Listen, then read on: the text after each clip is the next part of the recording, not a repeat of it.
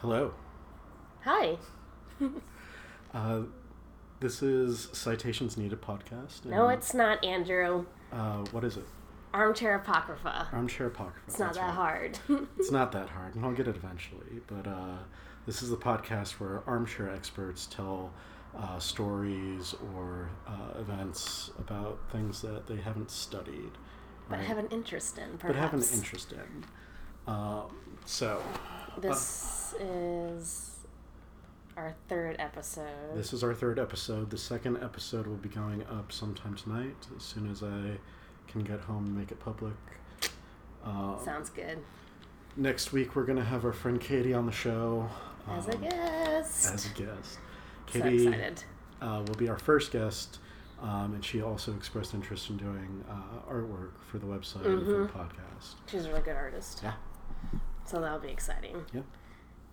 Uh, so, how's your week, Rachel? It was good. was It good. was really relaxing leading up to this upcoming week, which won't be as relaxing. Oh, no. What all did we do this week? We saw Thor. We saw Thor. It was How was it? amazing. Yeah. I loved it. Yeah. Did you love it? It was a lot of fun. Yeah, it was. Um, I love all the Marvel movies, but yeah. it had some weird like artistic choices and the pacing at the beginning is really weird but once they get to uh, what was the planet's name Sakaar Yeah. Sakaar once they get to Sakaar it's really fun Jeff Goldblum Jeff just, just makes everything great. How was your week? uh, it was pretty good I uh, have been doing uh, National Novel Writing Month and Mhm. I'm at 18,000 words That's impressive. so. I'm really excited um, I also uh, last week I threw up the last um, Halloween short story on our website. So Mhm. if you're interested in that, it's only a couple weeks late. Um, it's all right. It's always timely for a Halloween story, I think. um, so anyway, uh, let's Let's crack over into it. yeah. Um, so as I promised last week, oh, before I start, I have a correction from last week. Um, We're never wrong. What do you mean? never wrong. Um, but I was thinking of the wrong guy when I talked about Poor Richard Almanac. Uh, Poor Richard's Almanac. hmm I said Jefferson. I meant Franklin. Oh, okay. I can. Yeah, old white men. They get confusing. Yeah, what's what's the real difference? Really? um, but as I promised last week, I did uh, want to talk about the Battle of Cable Street. Yeah. Uh, I'm currently reading uh, Antifa, the Anti-Fascist Handbook by Mark Bray, which Silence I highly recommend. Um, and in it, he talks about the Battle of Cable Street in London, um, and so I wanted to get uh, into that. Okay. So, uh, unlike what we usually do, I'm going to start with our villain this time rather than our heroes. Let's do it. Um, Am I going to sympathize with them? No. Okay. Oh, God, no. Is that one of Um, those movies, stories? No. Uh, our villain is a man by the name of Oswald Mosley. Um, during the First World War, he was commissioned into the 16th uh, of the Queen's Lancers and fought in France on the Western Front. Uh, he was transferred to the Royal Flying Corps as an observer, but while demonstrating in front of his mother and sister, he crashed his plane, which left him uh, with a permanent limp, um, as well as a reputation for being brave and somewhat reckless. This is our villain. This is our villain. I Uh, feel like so he's disfigured. yeah, he's disfigured, as all uh, good Star Wars. Yes, that's what I was just are. thinking. Star Wars. Thank you. Uh, so once his injury um, was, it wasn't fully healed, but it was like healed enough that he could work. He returned to the war um, until he was put on a desk job with the Ministry of Munitions and the Foreign Office. Um, at the end of the First World War, he decided to go into politics as a conservative member of parliament, um, but he didn't have an education or any like uh, political experience because he was just a sol- soldier. Okay. Uh, between 1919 and 1922, Mosley fell out with the Conservatives over Irish policy. Um, he had different, uh, he really wanted austerity and um, a very tight budget, and the Conservative members of Parliament were much more um, kind of like, don't make us unpopular right now. We need as Oh, many yeah, seats as we can. Um, but eventually he crossed the floor to sit as an independent member on the opposition. Um, he built up a constituency uh, for being um, kind of like a values guy, like he always sticks to his values. And he retained it against a conservative challenge in 1922 and 1923 general elections. Um, in 1924, he joined the Independent Labor Party and allied himself with the left. So he's gone from conservative to independent In, to, left. labor. Yeah. Alrighty. Um, in the 1930 elections, he left the Labor Party and he started a new party, which was a fascist adjacent party that had corporatist and nationalist views. How does he Uh, just keep hopping around? Apparently, you could do that in 1920. I feel like you can do that now. Um, uh, the party had won seats in Parliament in 1930, but um, the Great Depression snap election of 1931, they lost all the seats that they had gained. Who did? The new party. Oh my gosh. All of their seats? All of their seats. Shit. So they came in, the Great Depression happened, they left. It was like a Mhm. revolving door. I gotcha. And bye bye. and bye. Uh, so after his elec his failure to be elected in 1931, Mosley went on a study tour of the new movements in Italy under Benito Mussolini. Hey, a recurrent character. yeah, yeah. I feel like he'll come on a lot. he might. Uh, yeah, you might. it's a very fascinating time in history, is all I'm saying. uh, so he came back to Great Britain and he was convinced that fascism was the way forward. hmm So like this was what he settled on. I'm going to be a fascist. Uh, he was determined to unite the existing fascist movements in Britain and created the British Union of Fascists, (BUF) in 1932. The British Union of Fascists uh, modeled themselves on the huh Buff. buff. okay, sorry. The British Union of Fashions uh, modeled themselves on the Italian black shirts, uh, or in Italian, the Milizia Volontaria per la Sicurezza Nazionale, or the Voluntary Militia for National Security. I like the first version better. Yeah, the black shirts. yes. I feel like uh, the Voluntary Mil- Militia for National Security like resonates a lot more, Mhm. just because Tells like, you what it's about. that's what we're like dealing with now. But I, that's just me. Um, so uh, the British Union of Fascists, uh, they like to hold rallies around England. Um, one of the rallies that they held in 1933 was uh, dubbed the Battle of Stockton on Tree. Um, it's not spelled on tree; it's spelled on tees.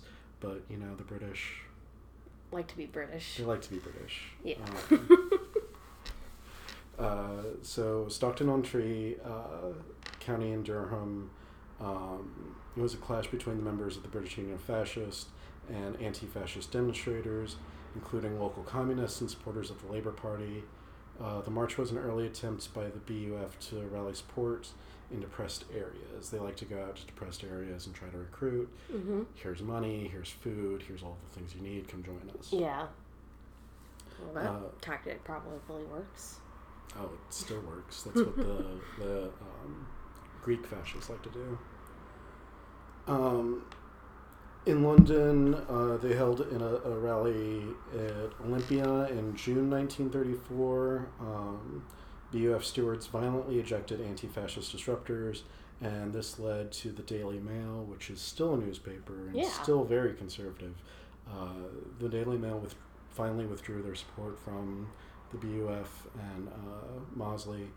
Um, the level of violence shown at the rally was uh, the first time that a lot of Londoners had actually seen fascist violence, like in Yeah. their streets.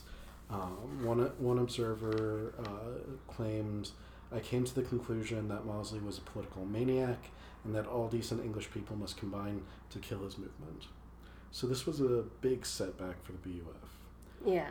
Um, they tried to recoup. Uh, they tried to recoup their losses in September um, when they held a rally in London's Hyde Park, um, which is what would eventually become known as the Battle of Cable Street. Or, sorry, I'm getting ahead of myself. They tried to recoup their losses uh, with a rally in Hyde Park, um, but it was overwhelmed by 120,000 protesters 120,000 protesters against them? against the fascists. Beautiful. Um, so this brings us to the Battle of Cable Street. This is uh, one of the rallies that they held like, Okay. right after uh, the rally in Hyde Park. Um, so several thousand fascists amassed to march through Lo- uh, London's largely Jewish East End. Um, 100,000 demonstrators flooded the surrounding st- streets to prevent the fascist advance.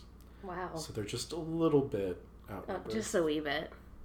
Uh, these pro- protesters included communists, socialists, anarchists, British Orthodox Jews, All coming together. Irish Catholic dock workers, and the Independent Labour Party, which you'll recall Mosley was Yeah. a part of.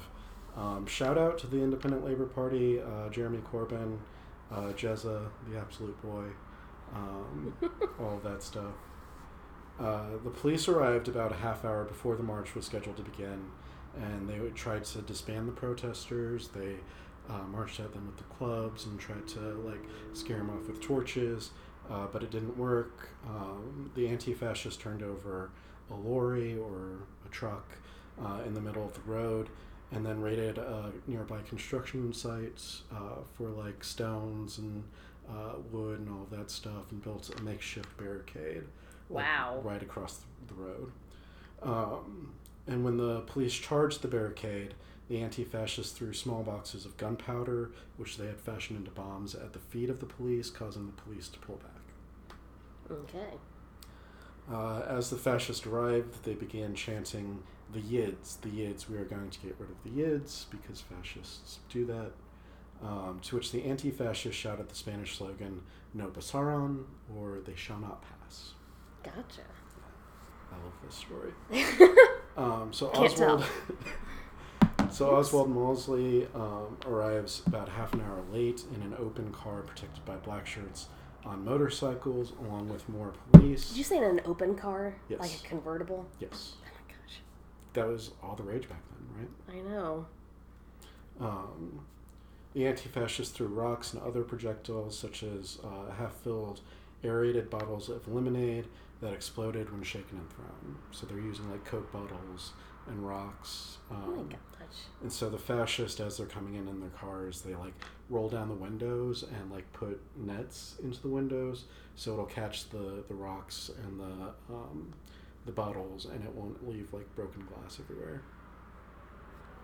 Um, when the mounted police charged the anti-fascists, the anti-fascists burst a bag of pepper to scare the horses, um, and then uh, as like all of this is happening, people in the apartments above the street, they're throwing down rocks from their windows and emptying their chamber pot- pots uh, onto the police and the fascists. oh my gosh. Uh, okay. so uh, this next part is taken directly from Mark Bray. Um, I just think that it's really cool. Uh, before the Yeah. fascist march was able to begin, the police were forced to cancel it. Outraged black shirts shouted, "We want free speech." At what would become known as the legendary Battle of Cable Street, Mosley did not pass. Um, between 1979 and 1983, there was a large mural uh, depicting the battle um, that was painted on the side of uh, St. George's Town Hall. Um, and then they have a red plaque in Dock Street that commemorates the incident. And I'll throw up a, a, a photo of the red plaque because it's really cool. Um, and then in October 2011, there was the 75th anniversary, um, and uh, a march was planned, and uh, the mural was restored. And then in 2016, the battle marked its 80th anniversary and was commemorated with a march from uh, Altab Ali Park to Cable Street. Wow. Yeah. That's a really, uh, I, liked that, Yeah. hearing that. Um, yeah, it's really like relevant to like what we're saying in Present day? America Yeah. today. Um, so yeah, what's your story? Okay, so it's relevant today. Yeah. It won't be as when this comes out, but that's okay because I found it way more fascinating than I would. So today was daylight saving time. of course. So I'm go- gonna give you a little history and stuff about daylight saving time. And yes, it's singular saving, not savings. Although everyone says it, I'm guilty of it. Me too. It's daylight saving time. It just sounds better. it does it sounds more correct. Yeah. But the thing is, is that the word saving, here's our English lesson for the day. Since the word saving acts as part of an adjective rather than a verb, the singular is grammatically correct. Okay. But, um, like, I don't get mad if someone says savings time because I'm pretty sure I might accidentally say this throughout this thing. Because I'm going to be saying it a lot, unfortunately. Um, first of all, I hate this, but some people like to credit Ben Franklin with the first one to come up with the idea, but everyone's like, no, he just mentioned it in a paper in 1784 because it didn't really become a thing until 1907. Yeah. You can't say Ben Franklin came up with this idea. He said early to bed, early to rise, but apparently he hated waking up early, so Oh, you know, uh, no one really gives him credit. So the actual story is that in 1907, a British man by the name of William Willett published The Waste of Daylight. Um. One morning he woke up and had a thought. The sun shines upon the land for several hours each day. While we are asleep, there remains only a brief spell of declining daylight in which to spend the short period of leisure at our disposal. I.e., he's like, we need to um, change it so we can spend more hours in the sunlight. Uh, so basically, he lobbied British Parliament for years to change, um, to have this become a thing, to do some kind of changing of the time. Up until he died in 1915 to Novell. He died at the ripe old age of 58 of influenza, as most people did back then, unfortunately. However, he missed it by just one year. But it wasn't England to be the first one to do it, it was actually Germany. Um, the first time day- daylight saving time was used, implemented, began, or started, however you want to put it, Right. um, was in Germany on April 30th, 1916, in the hopes that it would save energy, conserve energy during World War One. Um, and then a couple weeks after that, after Germany started daylight saving time, England, U- the UK, started what they call summertime, and they still call it summertime now, but it's the same thing, Right. where you set your clocks back an hour or forward. So, the United States was a little further behind on this. They um, passed a law that went into effect on March 19th, 1918, so basically almost two years afterwards Yeah. um, and their official their official reasoning was the same as for England or the UK and Germany to conserve energy during the wartime. However, it should be noted that the Chamber of Commerce was the main back, backer for this policy change. Uh, so some people argue that when Americans get off work while it's still light out meant that they would be more likely to go out shop in the evening, go out to eat, all that stuff. So you know, that's yep. So there was like they had a, a bigger reasoning behind them wanting to change it. Chase that dollar. Uh, so surprisingly not, some industries in the U.S. really really loved daylight saving time and actually reaped. Some, there's like um, statistical evidence showing that uh, some industries actually gained from it, and um, the sports franchises were one of those. Because apparently golf ball sales went through the roof, which is like so funny because you don't go golfing at night, but Right. um, and then baseball benefited as well because back in the day there was no artificial lights. The first one was in um, 1935 where they had lights, Right. so they could start games later, which means that they could start like after the work day was done and more people would be willing to go to the games. Right. That makes sense. And that yeah, that does make sense. However, Hollywood hated daylight saving times. That kind of actually hurt their industry because people were less likely to go to the theater when it's still light outside. And they saw that their revenue kind of suffered when this first happened. How much do you know? Um, no, it did not. That one didn't give much money on it, uh, or uh, like facts and figures. Right. Right. Um, but uh, fun fact: daylight saving did not stick around after that. Um, most countries after the after World War One was over, um, got rid of it. That makes sense. Yeah, um, except Canada, the UK, France, and Ireland were the only ones that kept it. But almost all the other countries, the US being one of them, got rid of it. It was apparently like super unpopular here. Yeah. People hated it. People still hate it. Um, yes.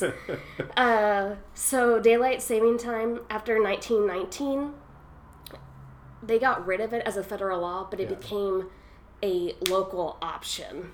So a couple states stayed with it, Rhode Island and Massachusetts, and a couple cities kept it, um, like New York City, Philadelphia, and Chicago. But what's weird is those cities had it, but their states didn't have it. So if you drove into into Chicago, they'd be an hour ahead. But if you went like to Josie or wherever else in Illinois, um, they would be it'd be an hour difference. um, So you could drive through like three time zones going from Chicago to Montreal. oh, I'll get to some fun stuff about that. Just you wait. It's so crazy. Um, but apparently, when there's war, there's daylight saving time because when World War II happened 20 years later, President FDR instituted year-round daylight saving time and called it wartime. Which unfortunately, I think summertime sounds a little happier with the UK's version. But okay, fine. It was called wartime. And so that was implemented from February 1942, basically almost right when we got into the war, to September 1945, Right. kind of when we ended the war. After 1945, just like the First World War, the federal law, there was no federal law, and it went back to cities and municipalities basically getting to choose Right. whether or not to observe it. And this caused, as you can kind of tell, a lot of confusion, especially for the railways, airlines, bus companies, and broadcast. because broadcast, if you're in one city at this time and another city another time, you had to figure it out. So- Pacific. Yes. Um, yeah, even within the time zones and the Yeah. time changes. So there was a ton of chaos, especially during the 19s and 50s. Each U.S. locality could not only decide if they did daylight saving time, but they could also choose when they started and ended it. What the fuck? I'm not even kidding you. so, like in Louisville here, we could start it in April. In Yeah. Cincinnati, they could start it in June or something. Um, one year, 23 different pairs of daylight saving time started and ended. Um, were used in just the state of Iowa alone. That's too many daylight saving times. it's, it's so funny. This is the best part. This is getting to your time zone changes.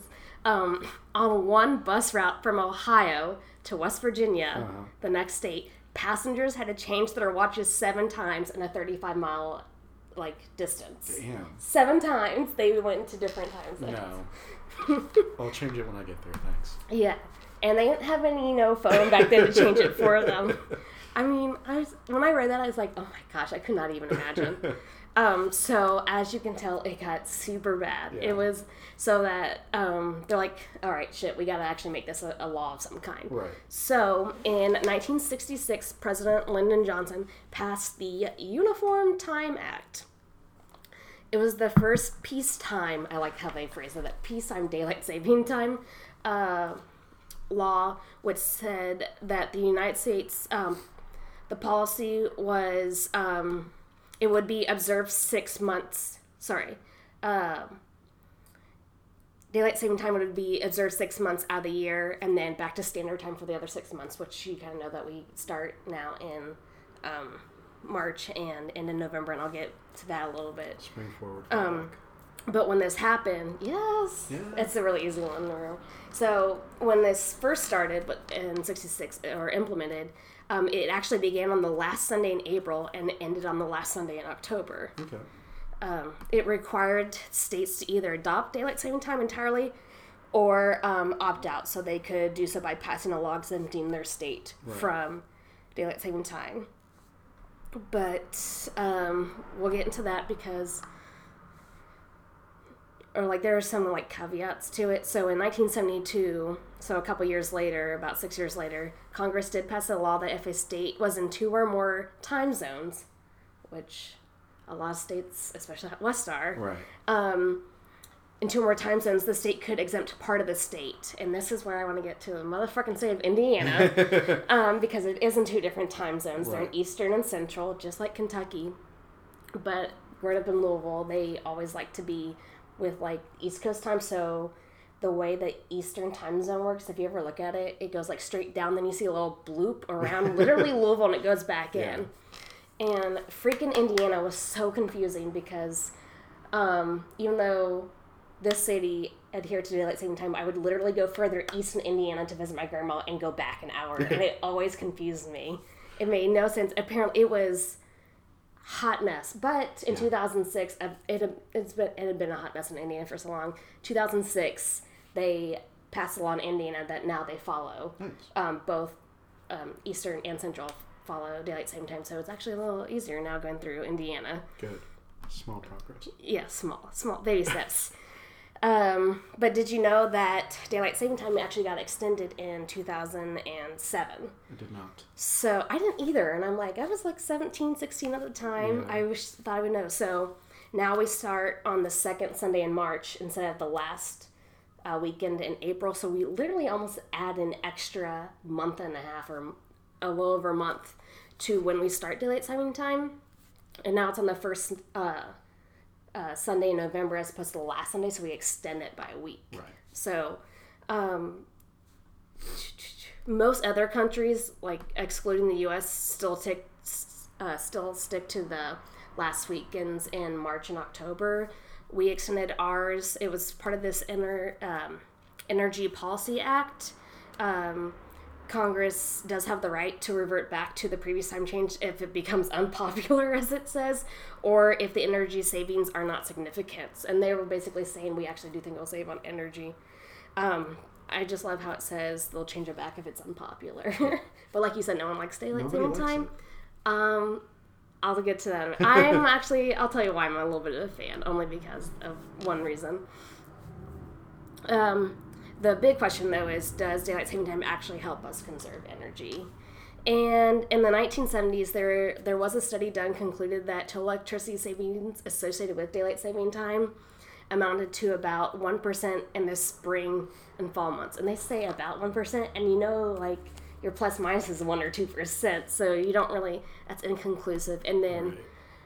Um, but they also mentioned that in the 70s is when um, air conditioning units were getting way more popular, so that also they did say that's a factor that they couldn't really Control. like figure out for yeah. yeah. But the University of California at Santa Barbara, their econom- uh, economists calculated that Indiana's new move to statewide daylight saving time just this past uh, couple or 10 years or so Yeah. ago did lead to a 1% rise in residential electricity use through additional de- uh, additional demand for air conditioning and summer evening heating and things like that. Um, but to me, like the 1% thing doesn't, like, that doesn't tell you anything. That's not big enough of change either way Right. so. Um, and okay, so I personally like daylight saving time only for the fact that as someone who's usually up really early in the morning, I hate that I'm up three or four hours before the sun's up. Right. And now that we just went back an hour, I will now only be in the dark for two hours as opposed to three before the sun comes up. That's the only reason that I like it like right, that. right. But you don't like it. I don't like it at all. Would you rather just stick to standard time? Oh, definitely. Yeah. Do you have any rhyme or reason? I mean, six thirty being completely dark out now is Well- not nice, but I mean, from what I understand, it makes us less healthy because like our body has to readjust our uh, Mm-hmm. our internal clock, um, our circadian rhythms. Uh, we don't sleep as well as we do, um, and it can also just like cause confusion between like going between time zones Yeah. and stuff like that. Uh, it's not like I hate it. I think Yeah, we should yeah. abolish it tomorrow. Um, there are definitely like bigger things that we should deal with first. yeah, But it's just not something that I really enjoy. yeah. I do understand that because there's this one older lady I work with, and she she says it takes her a week to like readjust to Yeah. time zones, and so I completely agree with that. It takes her a while. I feel like I knock on wood. I have this really weird thing where I can adjust very easily. Yeah. Like even when I went across the, country or Yeah. ran across the world, I never got um, jet lag, and I don't understand. My friend, best friend, she like it took her days to get back Yeah. into sync. I'm like, I don't know why I'm blessed with not getting this, but watch me Yeah. next time. Like go two hours away, and like I don't, I can't catch up. when I was in China, it took me like weeks to get back onto a regular schedule. yeah, I yeah, and how most people are. Um, so mine is very just selfish. Like I'm up in the morning, and I like t- the sun to be up Right, too. And in all honesty, I don't think it would bother me too much either way. Also, I know that it changes depending, obviously, on where you live, which we'll get to soon. So I just have a couple more things, but I have uh, some fun stories involving daylight saving time. This has to do with the Vietnam War. A man was able to avoid the draft during the Vietnam War because of this. So try, bear with me. he was born just after midnight on like daylight saving time, like when they when the change was being made. When he was drafted, he argued that standard time, not daylight saving time, was the official time on his birth certificate. Um, um, because that's what they did in his home state of Delaware. Therefore, under official standard time, he was actually born on the previous day. So if he's born at like twelve thirty, he was really born at eleven thirty p.m. the previous day, which had a much higher draft lottery number, allowing him to avoid the draft. What?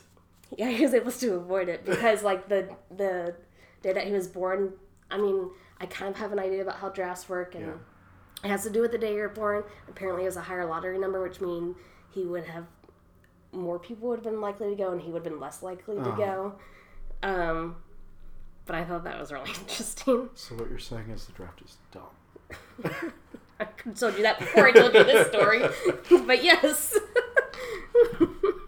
and then I thought this was really neat. So this has to do with uh, the Berlin Opera. Among the first institutions affected by daylight saving time was the actual Berlin Opera when it was first started on April 30th, 1916. Because when they actually implemented daylight saving time there, they did the thing where they started it at 11 p.m. and went straight to midnight. So when they were springing forward, they like literally sprung into the next day. Well, at uh, yes, so at 11 o'clock, all German clocks were to be set to midnight.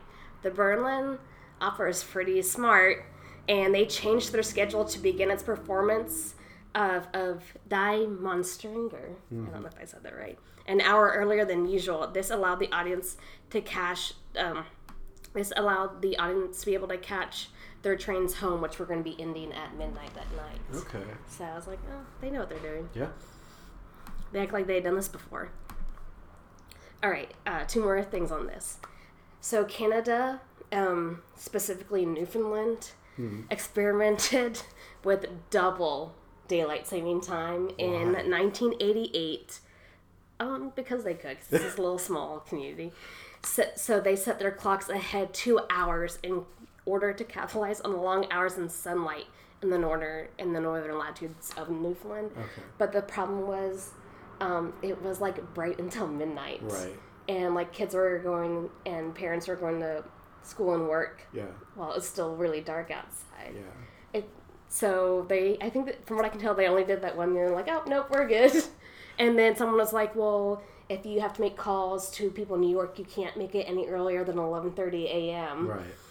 So they uh, they stopped that, but I thought that was pretty interesting. And then I'm kind of interested to see how this turns out. So there, it's um, it talks about voter voter turnout study. Right. So now that um, daylight saving time here in the U.S. has extended uh, to the first Sunday in November, um, it has been proposed as a way to encourage greater voter participation. The theory being like, if it's still light outside when you get off work, you're more likely to go vote. Because as we all know, um, when it rains, voter turnout like goes Yeah. really low. Yeah.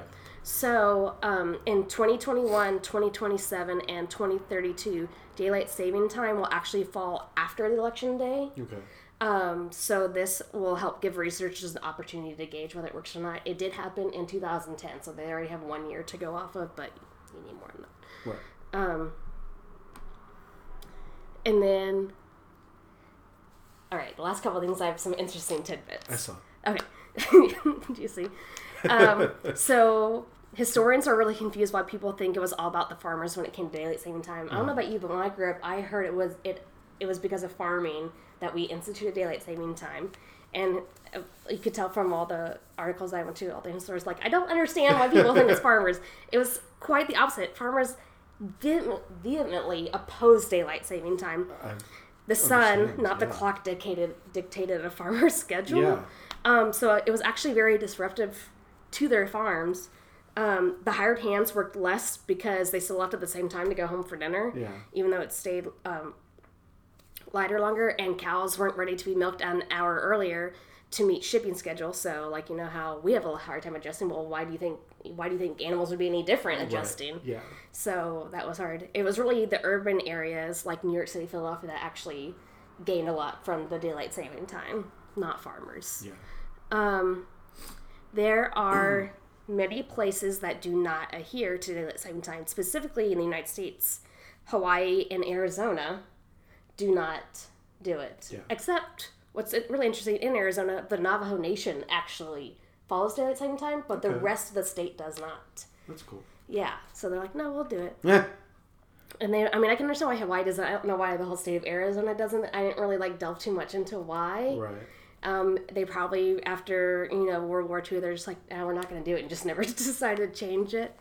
Um, and then also uh, the territories of America, Samoa, Guam, Puerto Rico, the Virgin Islands, and the Northern Mariana Islands do not adhere to daylight saving time, so they just stay on standard time all year. And not surprisingly, it's kind of like um, flipped. Um, some Amish communities uh, follow daylight saving times, and some don't. Okay. I don't see why the Amish would. Um, because a lot of them are. I feel I was thinking about that myself, but then I started thinking along the lines of, well, um, a lot of them are like builders and contractors. So if they if they work with people who aren't Amish and like will be here at nine a.m., they might want to be on like their time schedule so they don't confuse themselves. Okay. That was my only thought. Um, this is the one last little part.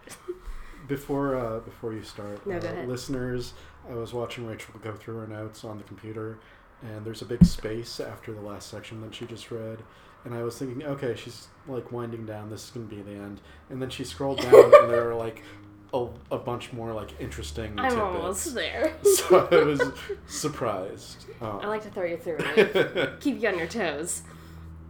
Um, so many countries close to the equator obviously do not change from their standard time because daylight saving time um, doesn't change much from season to season. Cl- I mean, As you know, closer you are to the equator, the more likely the days and nights are going to be the same throughout the year. right.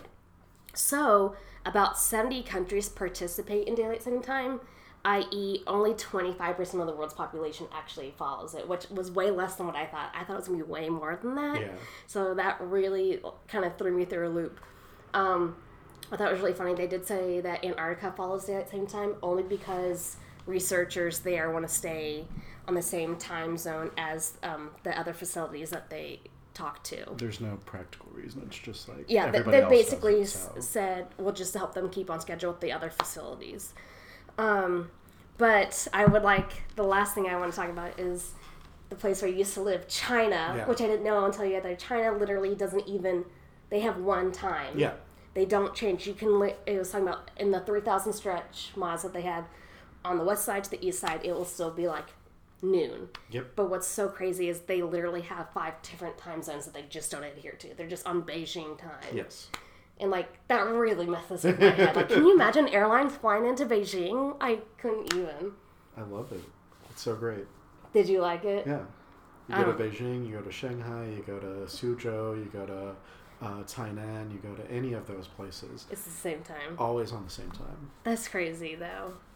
Uh, like it, I just had to. So they do not adhere to uh, daylight saving time. They are on their own time, literally their own time. Yeah. So I thought that was pretty interesting.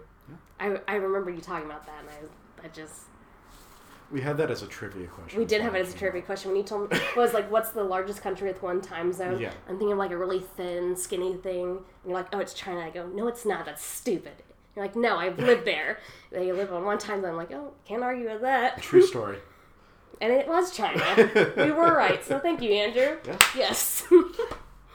But I hope you learned a little something about daylight saving time. I learned a lot about daylight savings time. Um, do we have anything to plug this week?